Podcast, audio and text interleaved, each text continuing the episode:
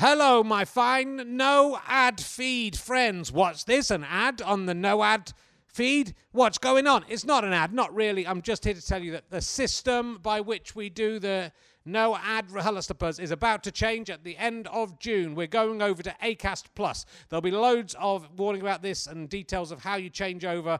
But if you want to carry on getting ad free RHLSTPs, then you have to move to Acast Plus. The monthly badger system will continue and it will be to back. Uh, my other projects, my other non commercial projects, such as Twitch of Fun, Self Playing Snooker, and Stone Clearing. But if you're into RHLSTP, you have to move over to Acast Plus. You can stay with both systems or you can choose which one you want to go with. But there will be more information coming up very soon. Thanks for your time. Now, listen to this ad free, apart from this ad, feed free fee. Thank you. Bye.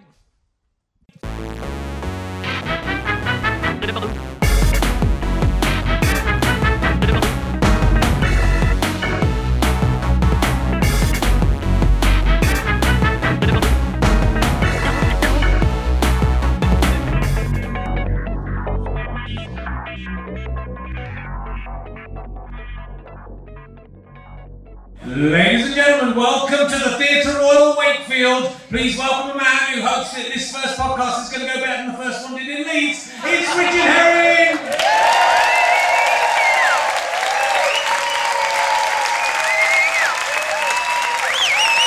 Thank you very much. Hello, Wakefield. I dressed up. I dressed up for you. How lovely to be here. Thank you very much. The Theatre Royal Wakefield. This is in the royal family in Wakefield. This is where they come to see stuff. This. Love it down here. Uh, welcome uh, to uh, Richard Herring's Lambasting Suckling Tigers podcast. It's, uh, we're taking, taking a new direction with the podcast. Hope you don't mind. Uh, this, I thought it'd so much competition now. So it- what we're going to get baby tigers, get them suckling on their mothers, and then take the piss out of them. Uh, see how it goes.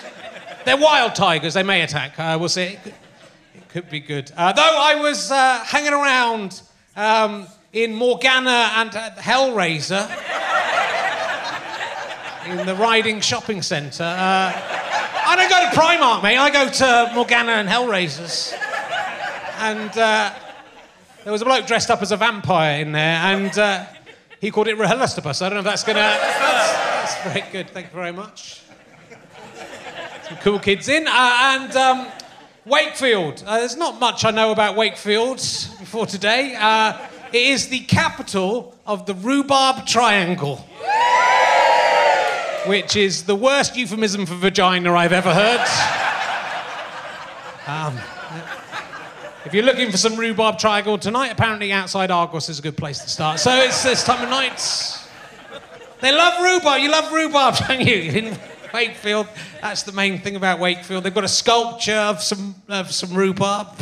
That's how much they like it. Uh, there's a Wakefield festival of food, drink, and rhubarb, which sort of implies rhubarb isn't a food, which.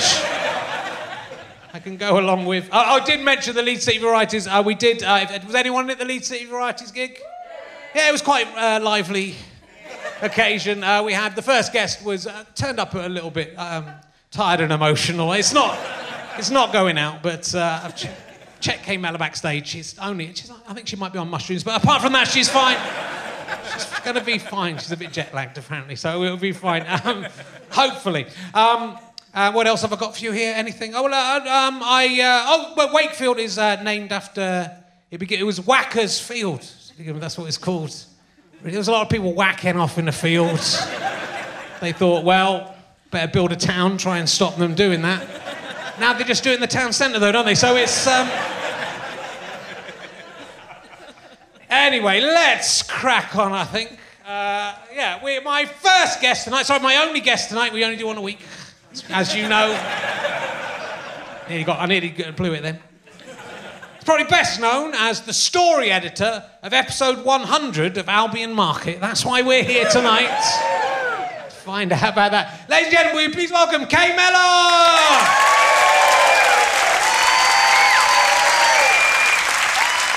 Welcome. Sit down. Sit down, make yourself at home. I brought my fan. You brought your fan. Yeah, I thought I'd better bring one along. No, but um, I'm, what is it? It's not that I'm pretentious, it's just that I'm menopausal. So that's what it's for. Yeah, just in case I get hot. Okay. You'll get you'll get hot sitting next to me. Look at me in this suit. Have you seen this suit? I don't wear Oh, a suit no, everywhere. it's nice. Yeah. Yeah. Oh yeah. Especially this is especially for UK. Thank Once, you. Uh, Rob's on, he's gonna. I'm going to treat you with respect. It's not Oh, something I do very often. Right, right. I don't often have guests that we can respect. Really, have done anything worth respecting. So, um, Albion Market was that one of your first Highlight of my life. Do you remember Albion Market? Yeah. Yeah, they axed it. Yeah. The, uh, you were episode 100. You I was it. episode 100. They brought me in to save it. Yeah. And uh, sadly, I didn't. I couldn't really. But I tell you what, I learned a lot. I learned when when something's failing and the press are against it, you work really, really hard. So I, you know, I worked really, really hard, learnt a lot, and they still axed it. It was a shame, really, because it was uh, it was good. Yeah. You know, we once we realised that it needed to be about story and not incidents. You know, because it was the, the, the whole episode about a snake in the market. You know, nobody's interested in a snake in the market. You know, they want interested in that. romance, they want drama. I'd quite like to see a whole series of just the snake. It's about a snake in a market. Yeah, that's why you're a comedian. That's the only character, just the snake. yeah, just the snake. Yeah. I could have turned this thing around for you. You Kate. could have done. You could. They should. They should have enlisted you. So, well, let's let's start. You've you've lived in Leeds your whole life, is that right? I have. Yeah. Yeah, born Never and been tempted to. I mean, you've had a lot of big success all over the world. Yeah. Never been tempted to move away from Leeds. My only experience of Leeds is meeting Ricky Wilson. So I have, uh, uh, I'd have moved straight away if I'd. No, no, I love Leeds. It's a fantastic Yeah, it's city. wonderful. It's Yeah. great. I love it. Yeah, we've got everything. Yeah. You know, we, we've we've got Harvey Nichols. We've got you know, we've got John Lewis. Yeah. We've got you know, it, We're in Wakefield. Well, yeah, don't yeah, don't, no, don't taunt them. but they come through, don't you? You come through to Leeds. Yeah, they come and visit. Come back, like you know, and I come through to Wakefield. Great shopping centre, Wakefield. Lots Yeah. of empty shops if you're interested in starting up your own business as well. And they've and they've got John Godber here. Yeah. You know, John's wonderful. Yeah, no, of course. Um, so, I mean, you, you're, um, he is wonderful. Um, your, I mean, your career is quite unusual in, in that you, um, I mean, especially as in TV. TV is very much seen as this sort of Oxbridge, Yeah. uh, uh, and very male oriented. Yeah, oh yeah, yeah. And and you were you got married when you were 16. I You did. had a baby when you were 16. I did. You've done your checking. oh, what else are you going to dig up? Well, because uh, you got married in the year I was born. Oh, So dear. I, I was thinking, my goodness. yeah, yeah, yeah. How, she must have been 11 years old. Yeah. But I 16 was is 10 fine. actually. no, no, I was 16. Yeah, so it's, uh, it's that, that must have been. uh, Did you have aspirations before that Well, I was the kid, I was the kind of irritating kid in school that does all the plays, Yeah. goes to the front of the class and acts out scenes for, for all the other kids. And uh, that was me, really. Me and Margaret Pickering, good old Yorkshire name. Yeah. We would, what is it? We, we'd act out, do little scenes, and I'd be the one that'd say, You say this, and then I'll say that, and then you say that, and then, and then all the, they'll all laugh, and then that'll be great, all right? So we'd do that, you know, and uh, we used to do that every time it was raining outside.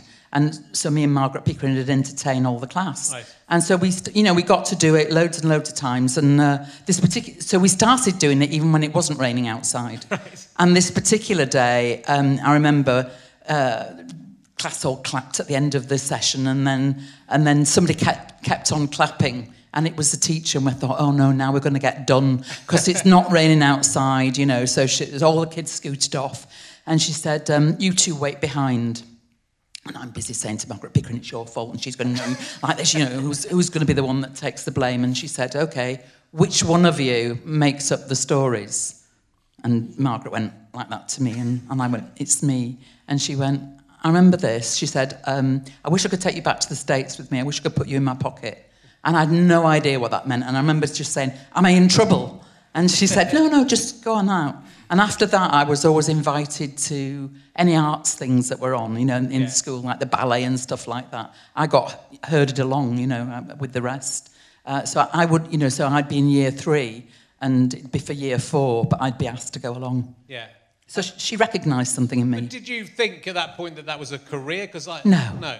You know, for me, as a, as a girl, you know, the best that I could achieve that I thought would be to be a teacher or a nurse, and that was it. I didn't know what writing was. I didn't know what a writer or an actor or a producer was. So I had no idea. I didn't come from those circles. You know, I was, you know, on the council estate, Islandwood Council Estate, and that was it. Yeah. That was my lot. If I was very, very lucky, I could be a teacher or a nurse. And so, what prompted you? Obviously, you, you had children young, and then when you were a bit older, you went back to university Yeah. college to do drama. Yeah, I And so, what prompted that move? Well, I promised my mum. I remember after I, she found out I was pregnant, I remember her saying, "Oh, you know, you're so clever, Kay." She said to me, "It's just such a shame that you know." It, it felt like I'd ruined my life, you know, because that was back then. And you know, she said, "You could have done anything," you know. And she said, "Will you promise me one thing?" which is that you'll go back into education later on. That you know, if you get chance. Yeah. And I said, yeah, yeah, I will.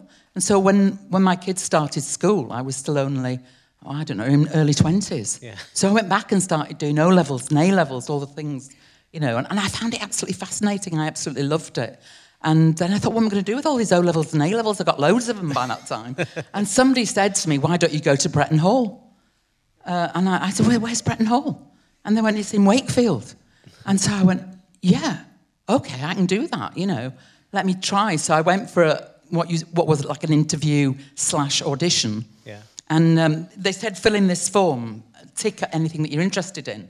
So I ticked everything pottery, you know, English, art, the arts, everything, about eight of them, things that I ticked. And then this tutor came out and he said, um, Who was it that picked eight things, you know? And so was, we're all queued up, and I went, Oh, well, you know, put my hand up. And he went, We'll start with drama and then we'll move along. And then after the drama, um, they just said, "This is what you should be doing. You should be doing drama." And uh, I loved it. I just Yeah. loved it. I thought I landed at Bretton Hall in October, and literally, you know, all the autumnal leaves in, and the sky, and, and there was a boating lake. I thought I'd landed in paradise, you know. And they were paying me then. Yeah. They paid me. Wow. You don't get that now. No. to go and study. Yeah. Now, you know, we have to pay for it. And without that, I wouldn't be able to be a student. It's sort of interesting because I think, like both as a writer and a student, the things I regret about being a student is you sort of, you, know, you're a teenager, early twenties, Yeah. and so you don't really do any studying because Yeah, yeah, I yeah. was trying to have sex, you know. I was uh, nearly 20 before I had sex, so I wasn't going to have children at 16, unfortunately. Uh, but, uh, but as a writer too, that you know, I've actually now got two young kids un- under four. Yeah. That's a pain in the ass when you're 52, isn't it? That's. Uh, If I'd done it, if I'd done it, when if I could have Yeah, found you- someone to have sex with me at 16 and got them pregnant, I could have got that out of the way. That's right, you could have done. And had a career. Yeah. Then- Shut up. Sorry. No, it's all right. You're allowed. Payback time. long as the gloves are off, Kay. and so you were, you started as an actor, and then how did the writing come? From, did the writing come out of doing? Well, the writing started really at Bretton. Right. At Bretton Hall because, um, God, I'm going to have to take this off just a second. Sexual magnetism. it's when I started talking about losing my virginity at nearly 20. That was So the it's made me hot. Ow. I was saving. I was holding on to it for someone special. I'm here. Yeah. so yeah. So Yeah, the, so the, uh, at the writing Bretton came Hall, out. Bretton Hall, it was the NSDF, which was National Students Drama Festival, and usually it was at Oxford, Oxford or Cambridge, but this particular year it was at Bretton Hall. Right. And I thought, I could do a play. I can, I can do that. So I worked with a couple of actors downstairs in the um, like the it was like a, a, a sacred place. It was um, like a, a prayer room or something. And we made this play called Paul. When I say made it, we, it was sort of semi-improvised. And and then at the NSDF. So yeah, so we improvised it and then I shaped the play and made it into a proper play you know, and typed it all up and everything. And then we put it on, and we were, you know, we won Best New Play, which was fantastic. And, and I had people like, you know, um, James Fenton and Bill Alexander from the RSC asking me how I did it. I remember going like, "What have I done?" I, I had no idea what I'd done. You know that I'd created this play, and uh, and then people people started saying, "Oh, you should do that." But at the same time, I was acting in things like Twelfth Night and um, playing Viola, playing all the leads, Antigone and uh, you know uh, Rosalind, and so I loved acting and I loved writing, and I just felt wonderful. It was the most wonderful creative time of my life when I was at Bretton Hall. And then when I finished, I didn't know really what I wanted to do, so I formed a theatre company. And we used to tour around places like this, you know, and we'd chat, you know, I'd put the play on, and I'd be in it, write it, do everything, you know, direct it. And then we'd pull up our chairs and talk to the audience. And the audience, you know, Yorkshire audiences are very straight. They are. and they'll tell you if they like something, and they'll They- tell you if they, if They they, told don't. Ricky Wilson. Yeah. well, that's it. Yeah. You know, that's what you want. But you learn a lot from that. Ricky would have learned a lot if He he'd have done- listened. if he could only have remembered any of it. So that's where yeah, yeah. that's where it's the Well, it- writing but started. it's sort of getting on with it, isn't it? I think the thing because a lot it. of people email Yeah. me, and I'm sure lots of people email Yeah. you and say, "How do I become a writer?" And you Yeah, kind of yeah. go, "Well, you're sort of prevaricating now by even You gotta asking do the it. question. Just you can write something, go and write something and put it on somewhere and do it." And people say to me, "How do you write television?" And I go, "Hang on, you've got the best tool in your living room, right there. You can look at it and watch and see how to write television. You know, what's your favourite program." And you know, analyze it, watch it again, write down how many scenes are in it, see how a scene is constructed, see how many characters that you use. You know, it's not like it's a mystery; it's right there Yeah. in your living room. Yeah, it's. I mean, but it's still like it's s- such an amazing story, even by, you know, the, the to get to the level of success you've you, success you've got from that beginning, from beginning in you know in Yorkshire, young mother. Yeah, I mean, but it is you know because I'm I'm from Yorkshire too, so I'm I'm in a way an amazing success as well. Yes, no, he isn't. I, I got out quick. Um, got out when I was four. Um, but, uh, but you know, that is, it's so extraordinary. People, and I mean, I, I, I, I do want to talk about this, so let's talk about this now. But it's because at the moment, you know, there's all this controversy about how many women uh, Yeah. uh, writers there are on TV, Yeah, and it's still yeah, something like. 10 or 12 percent Yeah. of, of I- I mean, scripts are I- written by women, and and and that, yeah, you are in the 80s and uh, 90s, Mm, you know, creating these massive drama series for ITV and BBC. Yeah, I think it was hard. I, I'm, I've got a very kind of uh, persistent streak. If, if, I- if I believe in something, I'll really, really push it. You know, it's like I started to go to award ceremonies and places where I knew that Alan Yentob was, just so that I could get to him, and I would see the look of fear in his eyes. He'd go, "It's that mad woman coming to me again to get me to read that bloody script," you know, uh, and because he had the script, he had the, the first script of Band of Gold. Right. And uh, you know, I wanted him to read it. That's all I wanted him to do. But I, but you know, looking back, it was a northern woman, woman, uh, and he, you know, uh, writing about sex workers. He ain't going to read that script. I know that now. You know, but now because I've got a bit of a name, Yeah. now he, anybody would read a script that I, I, I put in. You know, but then going back, you know, it was it was difficult because he would be, you know, hobnobbing with the likes of Simon Gray, Oxbridge, Cambridge people, and I was nobody and a nothing. So it was really hard, and and I- it was actually through knowing somebody through through through the through Albion Market Right. actually Yeah. that comes back, and he's a Huddersfield lad called David Liddiment, who happened to be working at Granada Television, and I got into Granada through acting. So I went to play a policewoman in Albion Market, funnily enough, um, and so I played the copper in that uh, for about five or six episodes. Then I had a week off, and I wrote an episode of Albion Market, and then I thought, what am I going to do with this? Shoved it in in the envelope and wrote on the front of it, the producer, had no idea who his name was, and left it at the front desk. Three weeks later, I got a call from Bill Podmore. Anybody remember Bill Podmore? Yeah. He was the executive producer for a long time of Coronation Street. He was also the exec for, um, for Albion Market, and he asked me to come in. And he said, Oh, well, I've read this script. He said, And I really like it. Will you come in and will you come in and meet me, meet the team? And I remember going, Oh my God, what does a writer wear? that was the only thing I could think of. You know, it was because I was an actor, really. Yeah. So uh, bought a trouser suit.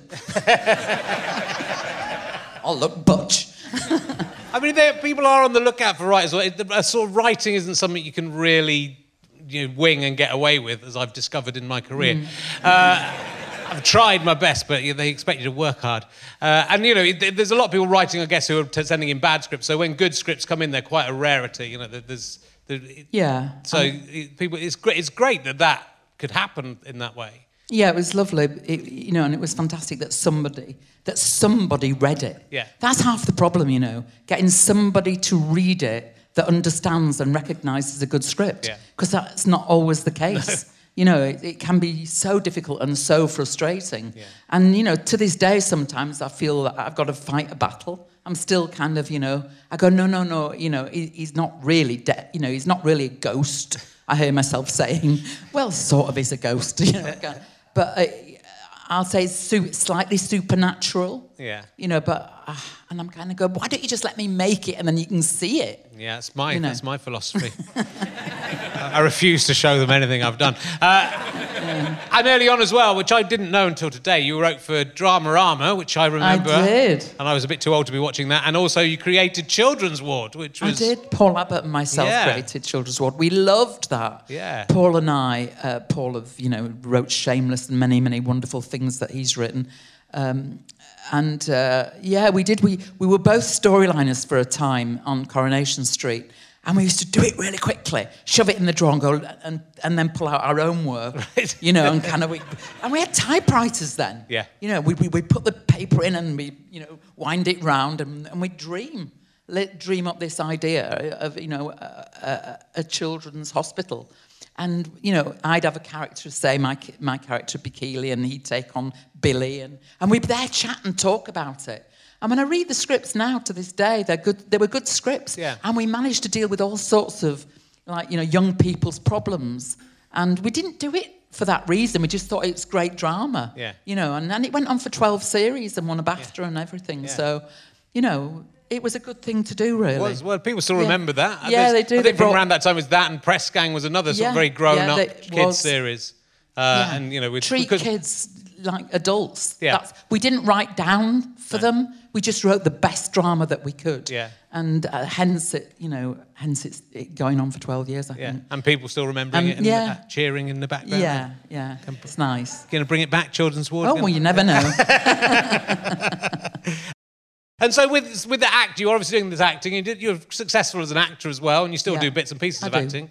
I do. But uh, was, was there a choice to go more down the writing route as that became more successful, or is, is, I think what happened when I got offered Albion Market, um, I also got offered a part on Emmerdale um, as a, uh, I can't remember the, I think Kate Dove played the part, so it was a woman like in her late 30s, early 40s. And I remember thinking, well, it's just a part, you know, and I can pick that up and run with it later. But right now, I didn't know any other female writers as such, not in drama. I knew in comedy there were a, couple dotting about. And I thought, I, I'm going to do this. And I really thought that I had to make a choice.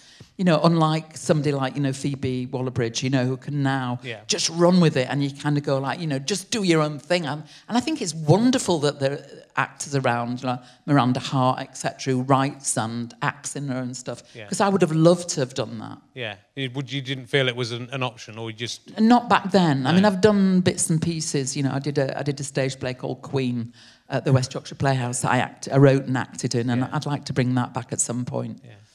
Um, well, let's go to Band. I mean, the thing with Band of Gold is, is such a bold idea again, again, especially at the time. I think. To, Yeah, uh, yeah. Well, I, I- I was actually walking. You know, well, I was driving to a party actually in Bradford, and uh, I, we were walk, driving up Lumb Lane, and this young girl, I could see her in the distance. I thought, oh, you know, this is the red light district, and then this young girl bobbed down to look in our car as it passed by, and.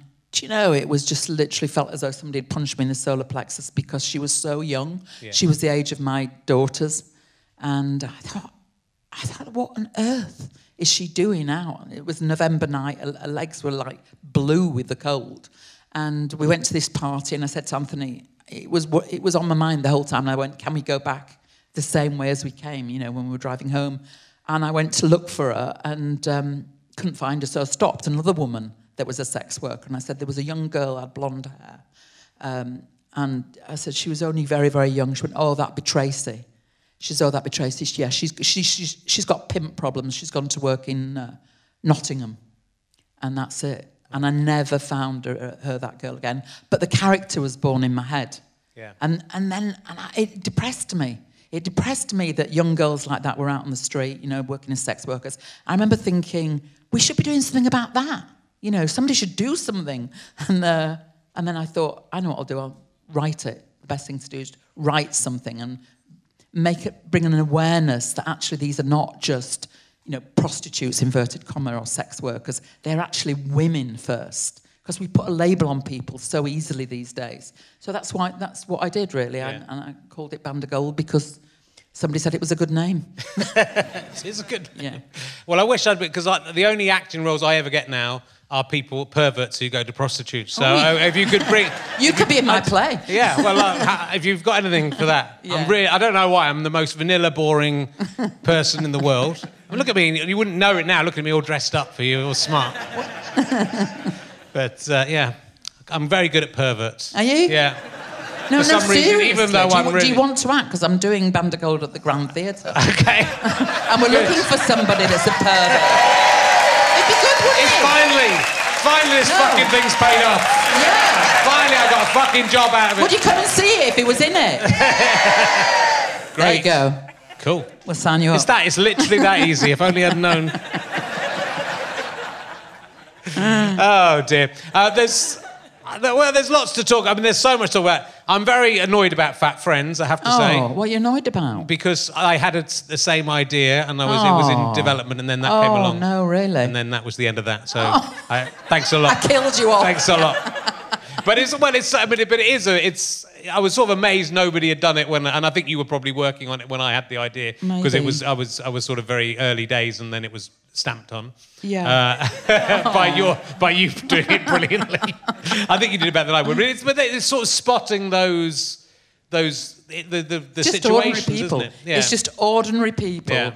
in, a, in a kind of slightly extraordinary circumstances. That's all it is, really. Yeah. That's what I'm known for, really, I suppose. Yeah. And um, around me, wherever I went, people were on a diet. Right. Everybody I saw was on a diet. Friends, family. They either wanted to lose seven pounds or they wanted to lose seven stones. You know, it was, it was just everywhere. And I thought, what is wrong with people? You know, why, why don't you just accept yourself for who you are?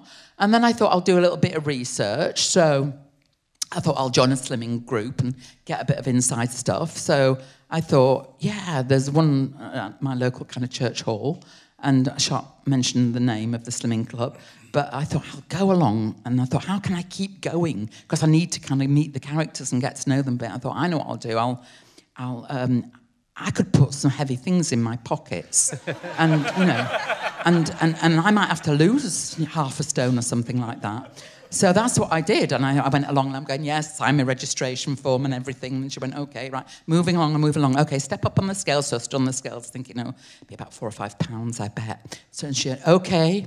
She said, well, we'll start half a stone at a time. she said to me. And I went, look down like that. I went, oh my God, when did that happen? Literally.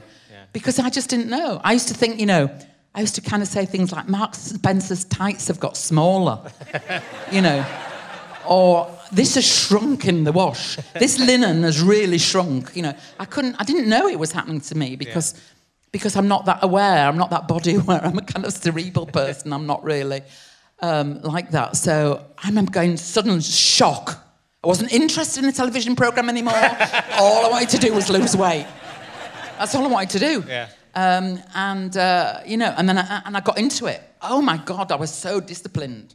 These sins, that sins, you know, and I became quite preachy about it. So it was quite good because I went both sides. Yes. Do you know what I mean? I, I became like you know stick insect, the, the the woman that ran the, the, Yeah. you know ran the group, and I was sat the other side, kind of being humiliated, and, and people, you know, everybody that had lost weight that week stood up and was all applauded, you know, and then those people that put weight on were all named and shamed, you know, how much you'd actually put back on. And, and I thought, God, this is incredible, this is, you know. And, and it was funny. Yeah. It was really funny. So I thought to myself, uh, it, it was dramatic and funny. So Yeah. I thought, yeah, I've got this. And then I pitched it at ITV and they bit my hand off. So, yeah. I said, we've got something like that in development. we'll do yours. But, we'll but you're a much better writer. Uh, it is, I'm, well, I'm, fat. I'm, I'm, I, I'm, I go up and down with weight all the time. I've lost a little bit this year. Oh, well uh, but, but it sort of is fascinating that, that the, the way that, uh, you know, people keep going back to those things. And I did Weight Watch. I did a Weight Watchers group with Julia Sawalha and her family. When I was going out with Julia Sawalha, it wasn't. Oh, So they, they came round a private little thing and they did a Weight Watchers group with us. It was very, Really? it was very, very surreal. uh, and uh, literally, they came to your house. they came to one. They came to her house. Yeah, they come to I'd mine. like that to happen to me, Yeah. actually. How do you get in touch with them? You to, But you lose weight and then you lose You it interest and then you put it back on Yeah, a bit more that's on and then Yeah, you, yeah. So You just- put it more on, yeah, then- yeah. go back and forth. so I turned it into a musical now. Yes, and there's been touring. They've toured all around the, the country, and I loved that. So it gives it another life. Sure. You know, it's really great, and I learned such a lot. It was brilliant to learn uh, something completely new Yeah. about music. You know, Nick Lloyd Webber did the music. That was brilliant. Yeah. You know, to, for me to learn and for him to, you know, I suppose break out from underneath his dad's wings, really, in a Yeah, way. yeah. Really good. Is that is that ongoing still or is that? Well, we're going to tour it again. Yeah.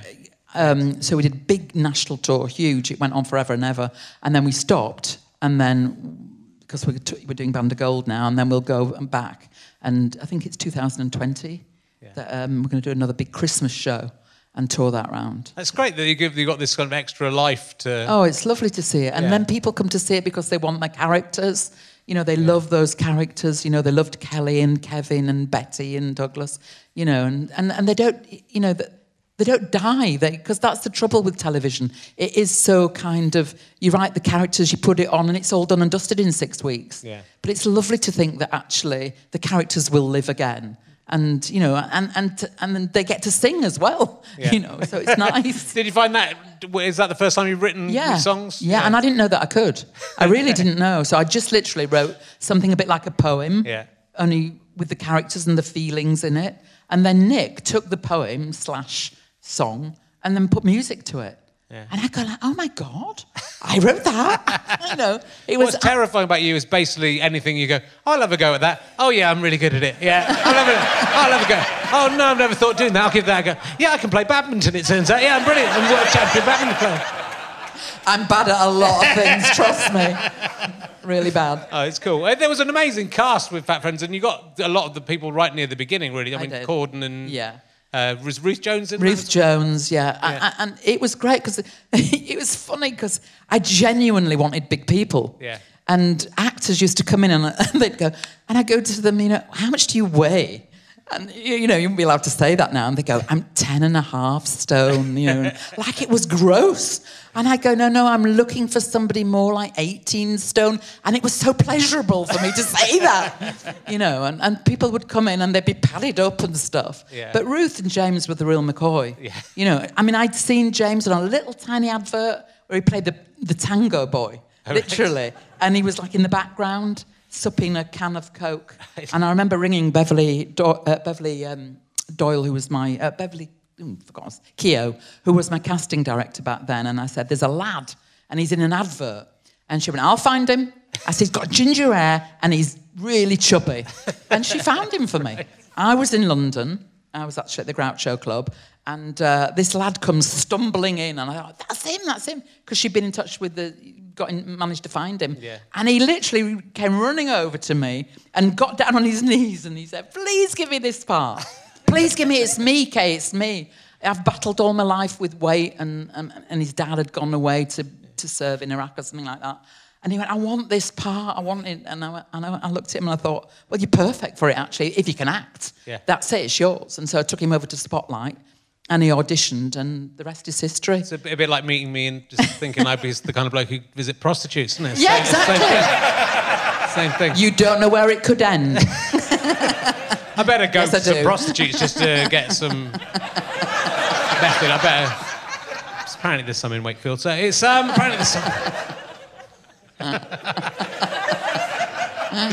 oh dear. And let's. I'm going to ask a couple of emergency questions, then we'll get back because there's a lot. Right. There's a lot to talk to you about. But uh, people. Well, you're getting a proper book people like now. there's a proper book of emergency questions. That will be available in the foyer after the show. Uh-huh. Um, the problem is I don't want to ask any of these uh, disgraceful questions that I've written. I'm- I'm not going to ask any of those ones. I'll go. I'll go early because you know these people in the suburbs they like the they like to get the early ones. Suburbs. yeah, no, nowhere near the suburbs. What am I talking about? Um, have you ever seen a ghost? Oh, I suppose it. it- Funnily enough, we were talking about surreal things, weren't we? Yeah. Um, I, it, I, it's a weird thing, but on the day I'm going, I'm going to sound like I'm bragging now, and I'm not. But on the day that I got my, uh, I, I found out that I'd been awarded an OBE. I, I was in my kitchen and I looked up, and I looked out of the window, and and I saw my mum, who'd passed away sadly, like 10 years earlier. And I saw my mum as a young woman, just fleetingly for a minute, for a second. And so the day that I found out that I'd got my OBE was literally the day I saw a ghost, which was the ghost of my mum, which was absolutely extraordinary. And it, I, it was the most lovely feeling for me. Yeah. It was the most warm, lovely feeling to see my mum young and happy, Yeah, really smiling at me. but she'd been waiting until you got an OBE before she came back. Like, you wait ten years. Can't do something. All right. I, f- I felt though, I felt as though as though she was kind of I don't know, maybe it was me thinking I wish my mum was here Yeah, yeah. to tell her. Do you know what I mean? I didn't I, I didn't know which way around it which way around it was. And I didn't tell anybody because I thought that, that I'll be carted off, I'll never get my OBE, I'll be in some lunatic asylum, you know. But Well, um, the, there's a, the, you wrote a play about your mum, didn't you? I did. I did. Passionate woman. yeah, was- yeah, yeah. That was on at, the, at uh, West Yorkshire Playhouse. Yeah. Yeah, she came. Yeah, she told me this thing. Uh, it was extraordinary. So, I one day I was in my middle thirties, and uh, uh, she was. We were washing up and drying up. I'd been round to her house. It was Wednesday, and I'd fallen out with my husband Anthony over some trivial thing, and she started telling me about a time when her and my dad were having a bad time, and then she went on to tell me that she'd had an affair with a man, and uh, washing, putting the pots away and everything, listening to this, and then she said, um, and I said, oh, so what happened to him? She went, oh, he got murdered. God, right? She's uh, yeah. His name was was Craze, and he got murdered in the fairground. I went right, okay. I said, oh, that must have been a shock for you. And she said, yeah, yeah. She said, uh, I really, really loved him, which for my mother to mention a man and love in the same sentence was remarkable because she was quite a feminist in her own way. And um, and I, I realised that she was crying. I'd never seen my mother cry ever. And I just put my arms round her and hugged her. And I went, It's all right, Mum, it's all right. She said, I've never told anybody. This was over 30 years. She'd never told a soul. And, uh, and I went, Don't worry, I'll never tell anybody, Mum. uh, cut to 10 years later, and I didn't tell anybody for 10 years. Cut to 10 years later, my little brother was getting married. My, my, my mother loved her children, absolutely adored them, particularly loved my little brother. Anyway, he's getting married and she's uh, beside herself. And I went, Mum, Mum, you know, he's, he's got to get married at some point. He's pushing 30, you know. And I said, it's not a bad thing, you know, it's a good thing. It's a good thing, you know. And she said, oh, I just wish I could crawl somewhere and die. She went, I really do. I went, oh, for goodness sake. But I, I remember thinking about this extraordinary thing that she'd said. And I thought, somebody crawling somewhere to. So I put the two things together, this man, and on the day of my brother's wedding, and came up with a passionate woman. Rehearsed it, put it on at the West Yorkshire Playhouse, and I thought, God, I better let my mum's have a look at this. So, preview. My mother sat there, me and her, a few others, people, not many. We watched it, and then afterwards I turned to look at her, nothing. She went, Oh, I quite like that. I went, Oh, good, thank God for that. Four days later, she said to me, Can I go see it again? I went, Yeah, yeah, you can go and see it again. She went to see it again, and then she turned to me and she went, This is about me, and I know what you've done. she went, It's about me, about what I told you. And I said, Yes, but, but mum, I know that, you know that, nobody else knows that. So it's all right, and I'm never going to tell anybody. I went, and you're not ever going to tell anybody, so nobody will ever know. Cut to press night. All the audience, all the press, you know, Daily Mail, Mirror, all the press that you could think of, Yorkshire Post, Yorkshire Evening Post, Wakefield, blah, blah, blah. Everybody there, plus it's absolutely heaving. Put the play on. Everybody loved it. We bring our bring our um, chairs forward afterwards, questions from the press and, and that. And they're all saying to me, oh, it's lovely play, okay, blah, blah, blah, blah. Seems really personal. And I'm kind of going, well, it is really personal, but... And they go, who's it based on? I'm going, oh, well, you know, um, it's not really just one person, you know, sort of trying to pre- prevaricate, etc. And then from the audience, my mum goes, it was me! so all the press turn. Microphones under my mother's face. She goes, well, it was a long time ago and I had an affair. He was a lovely man. No. And then she, she goes into deeply personal things. And I'm sure they're going, oh my God. You know, and that was it. That was Yeah. my mother's coming out, really, in a way. Uh, But what, what was wonderful about it was actually that she had no shame then. It'd gone, you know. I, I think in a way I'd exercised it for her by seeing it on the stage. She realised it wasn't a bad thing that she did. She was in a very unhappy marriage with my with my father and found, you know, uh, love, whatever you want to call it. I mean, she still remembered him 30 years later. A very passionate affair she had with him. He lived um, above her in the flats in in um, actually yeah, in Sheepscar in Leeds. So that was the story of a passionate woman, and then it went on to the West End. Ned Sherrin Yeah. directed it, and, and so my mother came to that first night, you know. So then it became like national, really, and Yeah. she still, you know, she still said it was her story, and she was happy to own it. Yeah, I mean, I think people, if the thing's good as well, especially, it's people like to be written Yeah. about. On the whole, not everyone. I think is the. Are you conscious of that? Because obviously you use a lot of things from Yeah. your own life, even if you're changing them and Yes. me- messing around with them.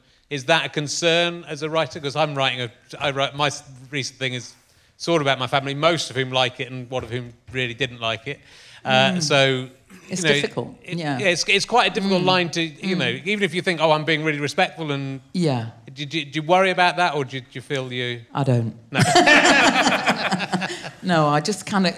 I think a writer has to write what they want to. Yeah. You know what's in them, what they feel, and uh, you know, it was like my mum told me that story. There was no way that I couldn't.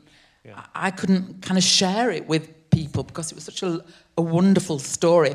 When I came out of the um, the stage door when we we put it on uh, in, in the West End in London, literally as far as I could see were women all saying, "That's my story. That happened to me." And literally, Stephanie Cole, who played Betty, was mobbed. You know, because people just wanted, you know.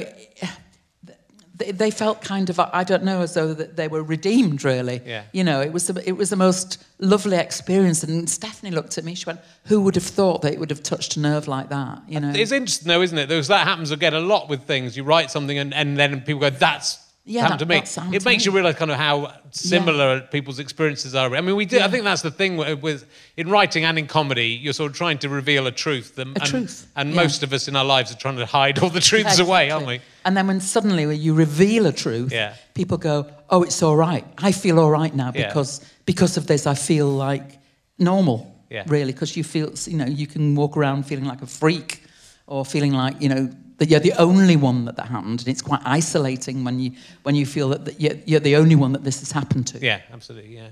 And so, like, well, I'll talk a bit about the writing process. Just this is for myself, uh, in an attempt. I'm trying to take. I'm. I'm trying to take notes so that I can be a better writer. Um, how do you? Do you, I mean, I, I don't suppose you get many scripts turned down anymore, but Yeah, Did- you'd be you- surprised. Yes, yes you do. How, cause I do. Because I find the difficult thing about being a writer, you've got to invest so much in Yeah. Mm. writing a script that when it doesn't happen or if something goes wrong, it's Yeah. sort of like I mean, it's not quite the same as having something happen to your children, but it's it's a horrible. Yeah, because you know you've put so you much into it. You nurture it, Yeah. you cosset it, you protect it, you you know it, it, it is your baby. It is you know, and you love it. You love it, and you share. Then you share it with somebody, and if they go, no, thanks, not for us. That's like you taking your child to school, and the teacher going, he's a bad boy. We don't want him at our school. That's what it feels like. It's really painful. Um, I don't get it so much, but it still happens to me. Yeah. I mean, recently I had a, a script um, knocked back, which was, uh, yeah, I, I, I'd written a script. Uh, the commissioner had said that she wanted that script. And that was what was, you know, she, she wanted. We went away very happy. I thought I knew what she wanted. And then higher up, somebody said, oh, I don't like things that have got a paranormal feeling to it. Right.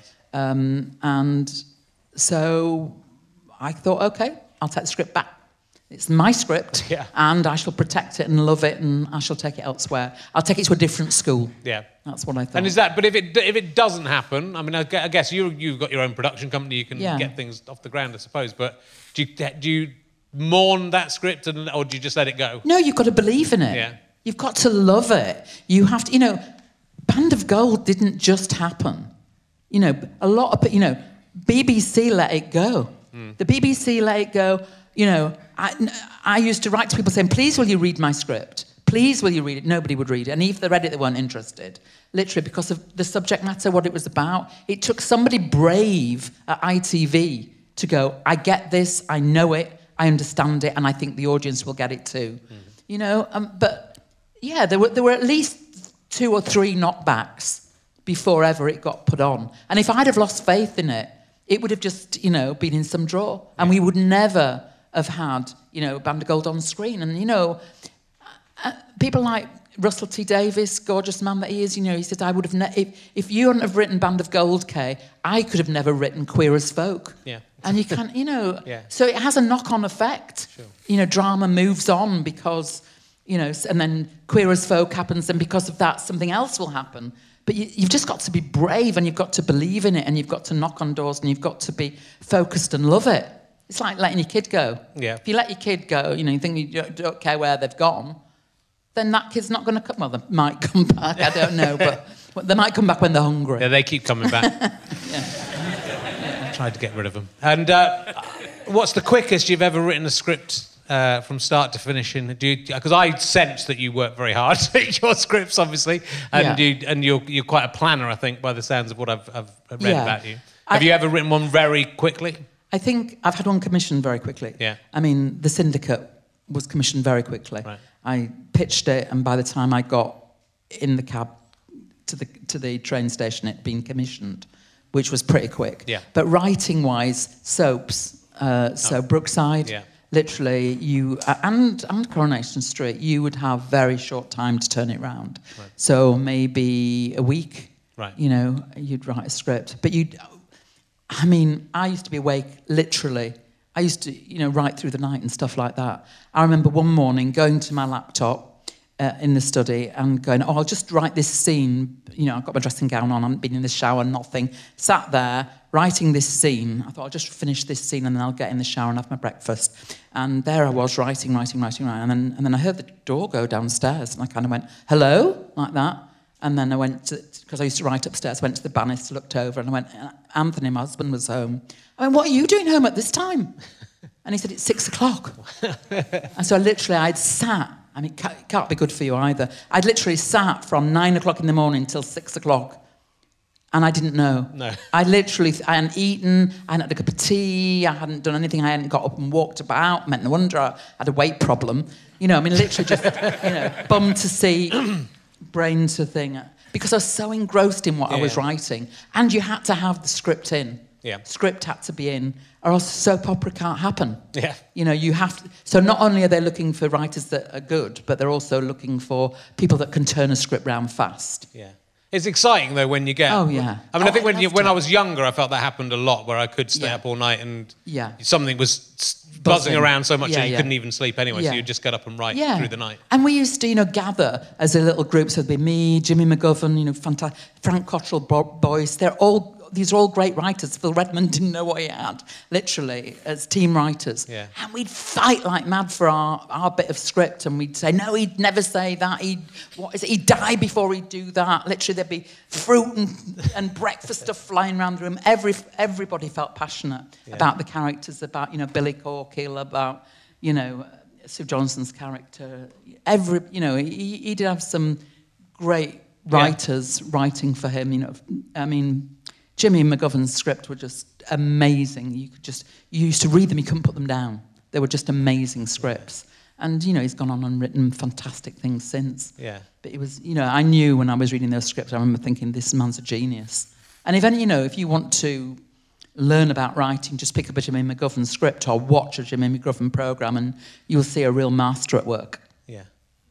And what? So let, us just quick. We, we, haven't got too much time left, but um, how do you think uh, that we can address the kind this kind of percentage of female? Because it seems to me like writing is. You know, it's, it's so you know you got to have empathy. It seems Yeah. like a, th- a thing that w- that women are better at. Really, if I, I, why is why is the Because percentage think- so small? I think because a lot of the commissioners are men, and I think they tend to trust men more. Um, I think it's, there's a, there is a shift. There is a shift. I personally um, mentor six writers. Um, f- four of them, four slash five, um, are, are, are women. Uh, I'll, t- I'll take on, you know, some, a man if I think he's outstanding. In fact, you know, there's just, there's something at the moment that's about, you know, we'll be going to production soon with that. And that gives me great pleasure to actually bring up new writers uh, and, and to get particularly the female voices through. Um, and, uh, you know, we had something which you can still catch, I think, on iPlayer called Overshadowed by a brand new uh, writer called Eva O'Connor who wanted to write about anorexia. Amazing piece and very, very topical. Uh, the other side of Fat Friends, you know, about, Yeah. women, about young, young people that are, have got um, terrible illness, um, eating disorder. Uh, and I loved that. I got as big a buzz out of that, working with her, seeing her work come through, let, giving her a voice, as I, as I do, uh, you know, when I get, my, get a commission of my own. You know, it's bigger, it, bigger and better, really. Yeah. And it's, I mean, it's just not, it's not just a gender thing as well, obviously it's a class thing as well, in that it's very, Yeah. it's, I mean, it's increasingly hard for, uh, in all entertainment, for working class people to be able to afford to Yeah. spend the time in the way that the Yeah. sort of Eton people have got Yeah, their so- parents to fall back on. Yeah, you have to. Yeah. You know, it's like I did the same with Sally Wainwright. Um, you, I, I I feel obligated. If I see a woman's script that's brilliant, I feel obligated to get behind it and to champion her. That's what I feel I have to do now. Yeah. But I felt that a long time, uh, you know, for a long time. I felt that um, back in the day. I remember saying to Sally, you have to leave Coronation Street because she was a Coronation Street writer. She went, and I could see that was a massive thing for her because Coronation Street paid quite a bit of money, you know, and actually out there in the big wide world, it's frightening. But had she not left Coronation Street, we wouldn't have had Happy Valley. We wouldn't have had Last Tango in, you know, Last Tango in Halifax. Yeah. We wouldn't have had the great shows. So sometimes you have to, you have, women have to get behind women, I think. And because there, there are some men that, you know, that they're not all, men are not all horrible. There's some fantastic men. there is some.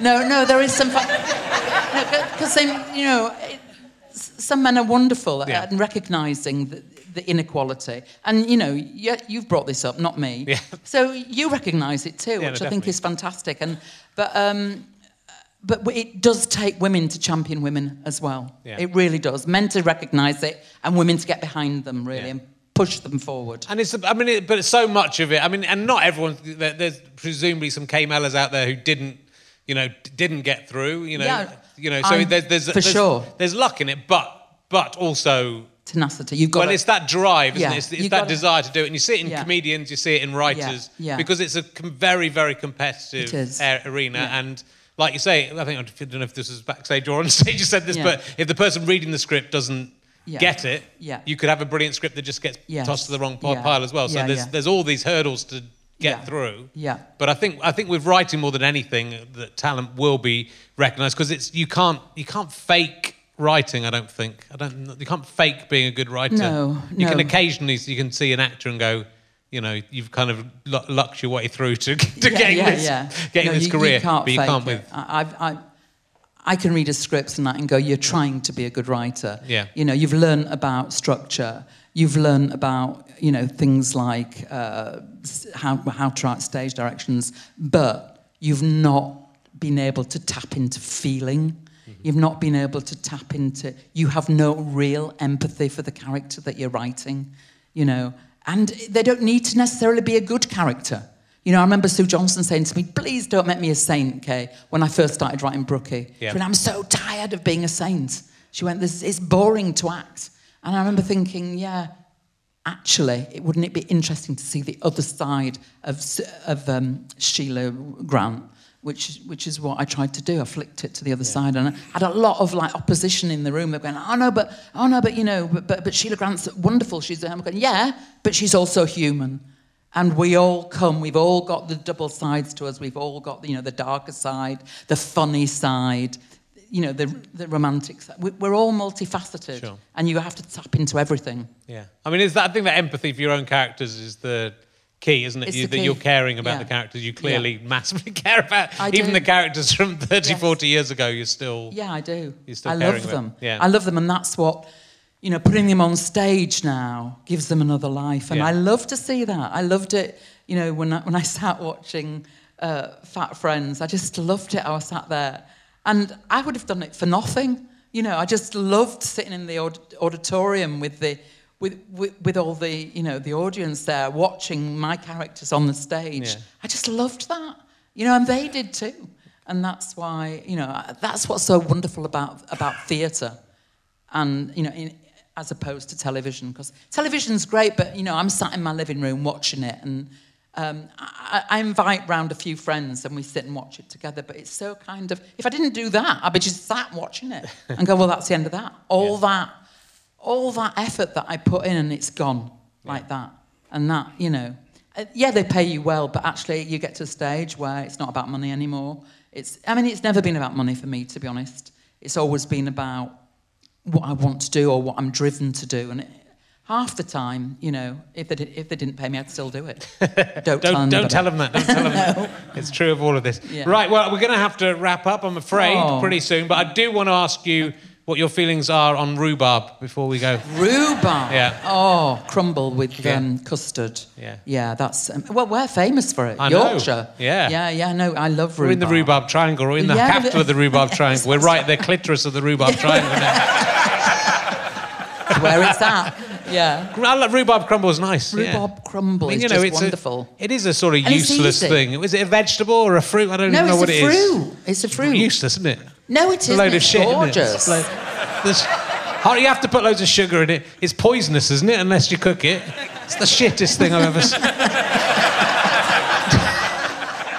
Do you like a rhubarb crumble, though. Yeah, yeah. My gran used to make a nice rhubarb crumble. Anyway, uh, look, it's so I'm so grateful for you Oh, doing this, and I know you, you've been just flown in and you've been absolutely awesome. Uh, ladies and gentlemen, please give a massive round of applause. Kay Mellor.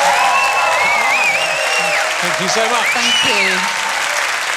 Thank you. We'll be back. Uh, have a little, have some rhubarb. Go and have some rhubarb. We'll be back.